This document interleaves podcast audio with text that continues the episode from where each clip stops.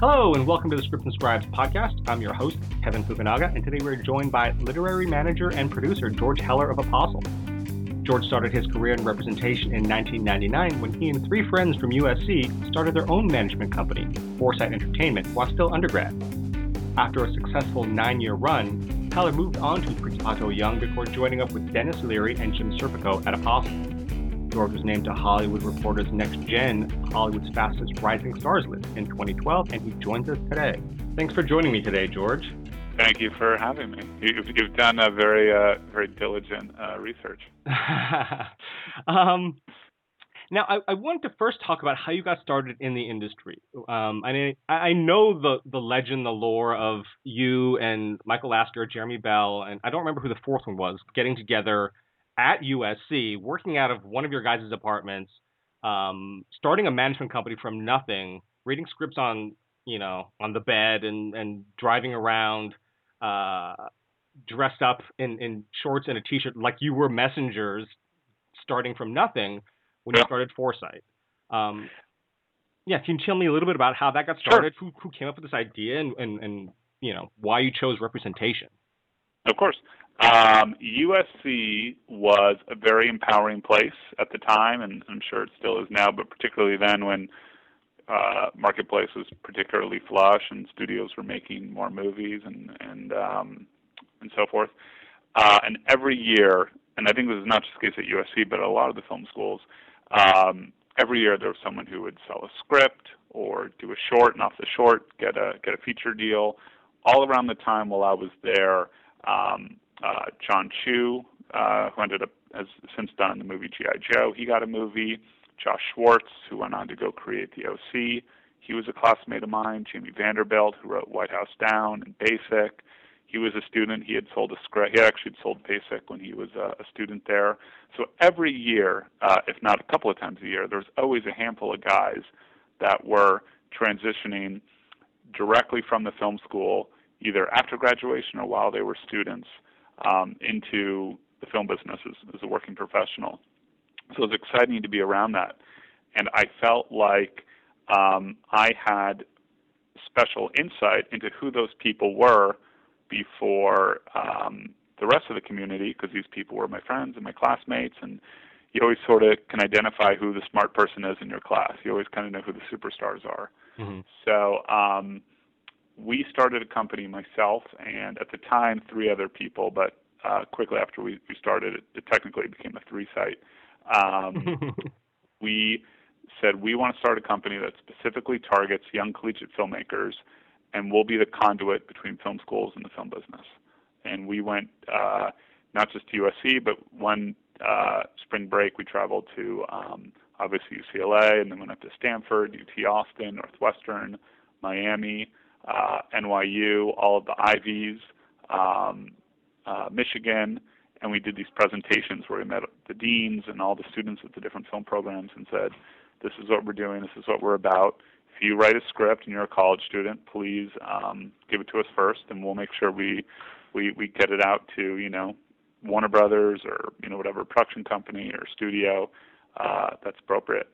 And um, uh, yeah, we did that for about nine years, and uh, it was sort of like being the ball boy on the Duke basketball team, and like, hey, I know Christian Laettner. hey, I know Grant Hill, um, uh, Bobby Hurley, and and sort of being being in there early, and then signing them, and then you know representing them for the draft, or in this case, you know helping them sell their script.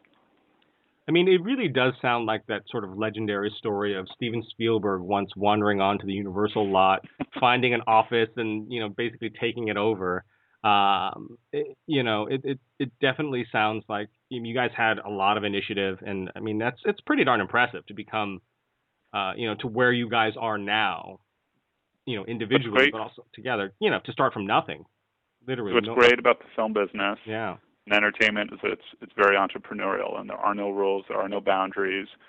So, for better or worse, you know, you you can you can just raise your hand one day and say, hey, I'm going to be a manager. Hey, I'm going to be a producer. And obviously, there's sometimes not the support system that there would be if you wanted to be a lawyer because you, you can go to law school, or if you want to be a doctor, you can go to medical school.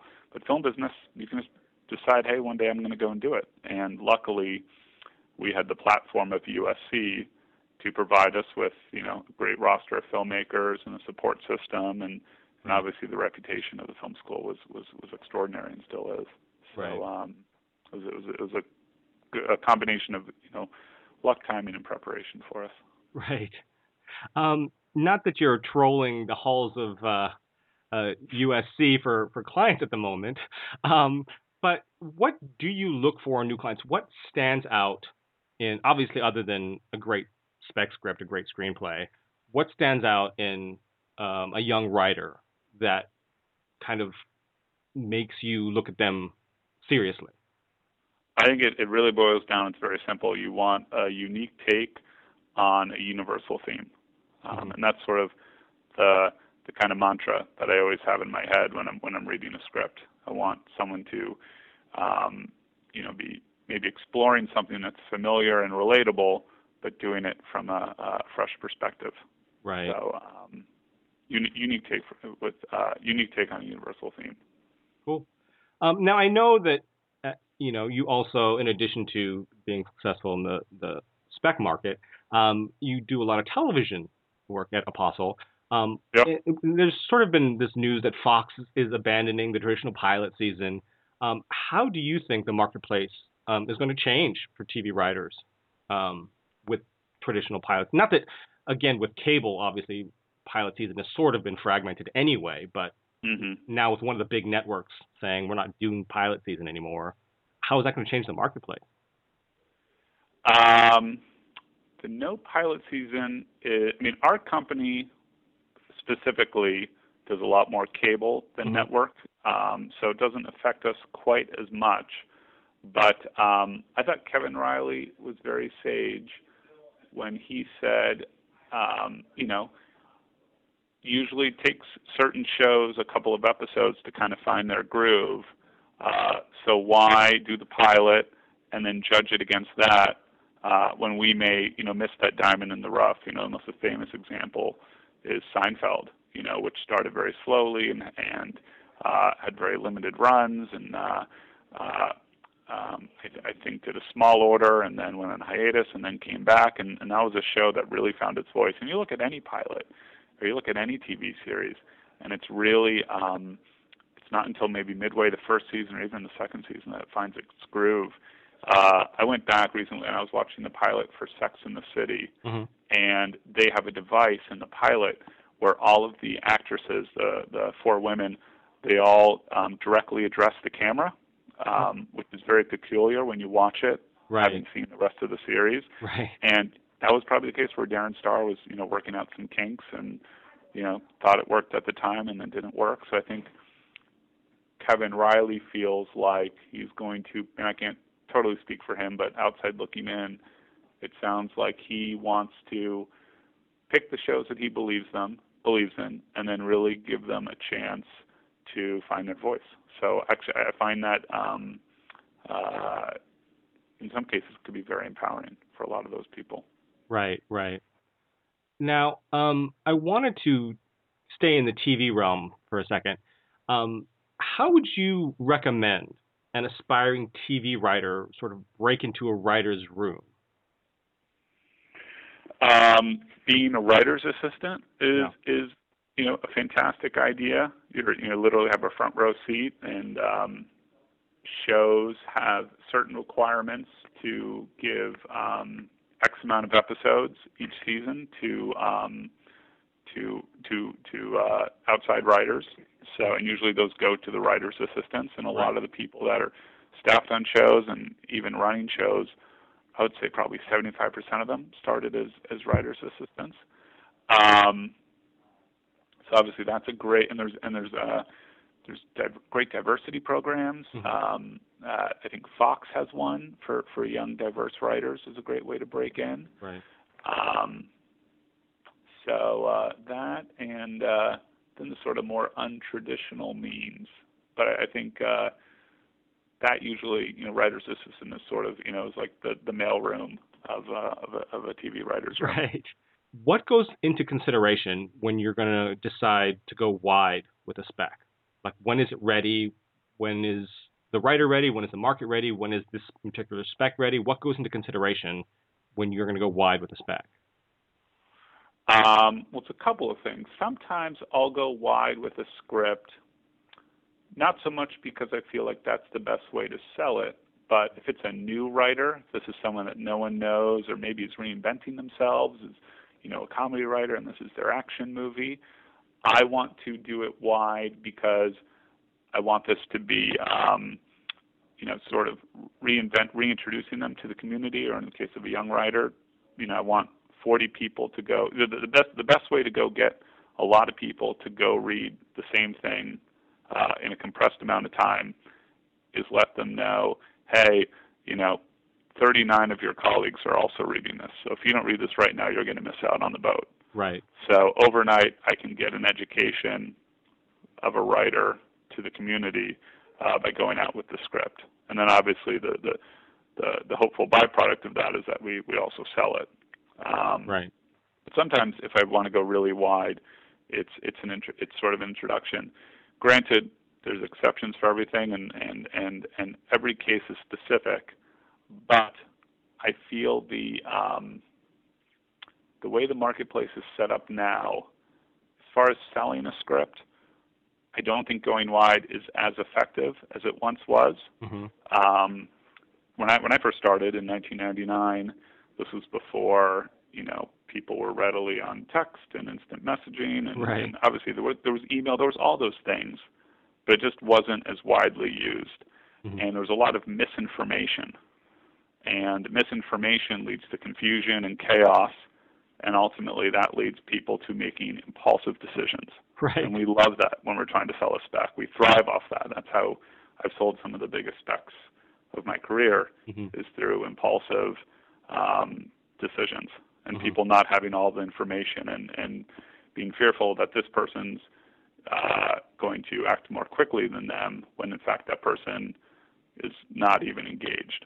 So um, back in the day, particularly when our market was more flush, there were more buyers, there were more producers with um, studio deals. There were just more mouths to feed. And so I could blast out a script to multiple people all at once and sort of let that confusion and that hysteria help drive the script. Right. Now, because there are limited buyers, um, I think people are a little bit more thoughtful. Um, I think studios uh, at times are in collusion with each other, mm-hmm. and so you have to be a little bit more strategic and precise and surgical. So other than the example I used of I want to go introduce this writer to 40 people all at once to sort of launch them into their career, traditionally now I'll be more likely to package a script with an element or go to a small limited amount of buyers. Um, I feel like the age of going to 40 people all at once in the hopes that you can kind of jam it through, I don't think that is as, as effective as it once was. Right. Um, now, sending out a script and uh, introducing your writer client to 40, 50 different execs, producers, whoever, um, they get meetings. Now, what do you advise clients on their first meetings? You know, how to prepare for pitches and meetings and things like that. How do you advise new clients on what to expect and how to prepare for that kind of stuff? They should obviously know the sort of company that they're going into. That let's say you're going into, if you're going to Happy Madison, mm-hmm. you're not going to go pitch you know your uh, your uh, your your drama. You're going to go pitch a comedy. So you right. sort of prepare my client. This is the type of company. This is their their taste. This is where their home studio is. This is what the appetite is. So I make sure they're armed with let's say three or four ideas that are in that arena, and then likewise I'll tell them, hey, these are some of the open writing assignments or the open directing assignments at that production company. Have these in the back of your head so if and when they bring it up, or you can mention it yourself, maybe you have a couple of ideas, so you can kind of think on your feet. Um, uh, you know, if they were to bring it up to you, I think these meetings are about connecting the dots, and uh, I'll try to tip them off also a little bit about who that executive is. If that person is maybe a huge football fan, go produce, you know, go maybe tease a football idea that you have, or um, you know, if uh, you know they're from you know I'm just kind of using bad examples. If they're from the Midwest, maybe there's a great, you know, movie about the heartland that you want to pitch them. Right. Um, because it's so subjective, these meetings are all about connecting, connecting with that executive and, and creating a rapport and a dialogue, and someone saying, "Hmm, I, I really, I really understand this writer. I, I feel like I could spend eight months with them, you know, writing a script. Right. You know, a lot of it's like a quality of life decision, I think, for for certain executives. Sure. So I think it's it's helping the writer prepare how to connect with this particular executive, both personally and um, creatively. Right. Great. Um, now we do have a few listener questions. Sure. Um, now the first one is says for television writers, what do you expect them to have in their portfolios, i.e., number of pilots, specs, features, etc.? It is important for them to have um, an original pilot uh, and also a sample of a show that is uh, presently on the air Mhm. um, that that person has probably seen before that um, shows that they can write within the form and, and can pick up quickly on the voices uh, of, of those um, of those characters. Mhm. Um, and also, I, I've had writers who have who've also included you know, plays. There's obviously a lot of playwrights. Um, you look at the first season of Newsroom. They hired a whole bunch of playwrights. Um, so plays are great, um, even short stories. Um, but traditionally, an original pilot and um, uh, a spec episode of a show that's on the air. Um, now here's another one. What do you look for when reading a query letter? Um, I just want to add to that, like how long do you like your query letters to be? I mean, or short, I should say. do you like your query letters to be? Truly, you know, short and sweet. Um, just really need a log line, and you know, it's it's we, we, we get tons of emails that are work related. We get tons of emails that are spam, that are personal. So, but you have for that split second someone's undivided attention. So, you want to really be to the point. I don't think you need to introduce yourself. There's a great story. Um, uh, man, what's his name? I'm forgetting. Uh, the principal of the company Circle of Confusion uh, discovered the Wachowski brothers Mhm. off of a query letter. The guys who went on to go create uh, the Matrix and, and Cloud Right. Atlas and, and so forth. And he just found those guys off of a query letter. So you really never know where you're going to find someone. And um, he, I think they have a policy now. Um, Lawrence Mattis is his name Right. they have a policy now that this company, Circle of Confusion, they, they will always look at every single query letter which comes in, and I try to do the same thing myself. hmm So if you happen to, you know, reach out to me over email or, or write a letter to me, uh, we all look, albeit briefly, at every email that comes in or every letter. I'll open up every envelope. Um, I think just just short and sweet. And if I think not only is the idea good, but the um, the uh, the way the log the way the log line is written, I can tell this person is articulate and has a good handle on, you know, the uh, you know uh, the lexicon. Um, will uh, will will inspire me to then reach out to them. Right. Short and sweet. Yeah. Um, now, here's one I sort of had to, it was sort of a complicated question. Uh, Yeah. so I sort of had to interpret. Would it be better for a writer to submit a screenplay that placed in a writing screenwriting competition, but did feature a Native American lead and therefore sort of potentially less commercial, or submit a different screenplay that was theoretically more commercial but has not received any accolades of yet? I don't really care too much about writing contests.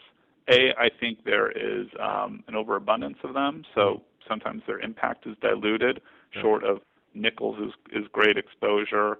Um, there's a few others that that draw my attention, but again, if you front load your your letter with "Hey, I won this contest and that contest and this contest," uh, it's going to just take me longer to get your log line, and and I feel like you're going to be overcompensating Right. uh, for your idea.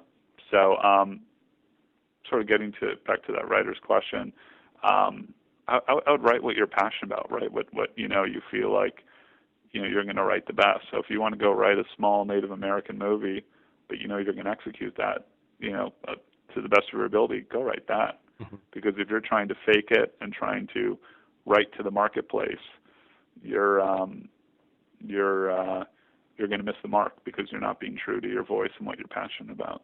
Right, right, great. Um, now we're sort of starting to run out of time here, so we have a section that we call rapid fire. It's just some quick questions um, that I'm going to fire right at you. Um, sure. Uh, you're from New Jersey, right? Yes. Bruce indeed. Springsteen or Bon Jovi? Uh, Bruce Springsteen. Um, George Harrison of the Beatles or Legend of Funk George Clinton? Uh, George Clinton.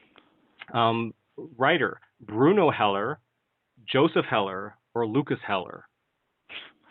Um, uh, Joseph Heller, Catch 22. Nice, nice. Um, your favorite USC Heisman winner? Um, Reggie Bush. Okay. Uh, this year's best picture. What's that? This year's best picture? Uh, you know what? I'm going to tell you my favorite movie of the year. It, does it have to be nominated? Um, no, it can be anything you want. No. Uh, Short Term 12. I thought was the best picture of the year. Okay. Yeah. Uh, and in honor of the Olympics coming up, uh, favorite Winter Olympic event? Um, I would say the half pipe Okay, cool. snowboard. Yeah. Uh, well, that's all the time we have for now. I appreciate you for joining me today, George. Great. Thank you so much. I appreciate it. You can follow George on Twitter at HellerGeorge. And please visit our website at scriptsandscribes.com for more information on all of our guests, archived podcasts, and lots of other great written interviews and information on writing. And if you have questions about the craft or business of writing, you can send us an email to ask at scriptsandscribes.com or send us a tweet to at scriptscribe. There's no and in the middle there, just at scriptscribe. Thanks for listening.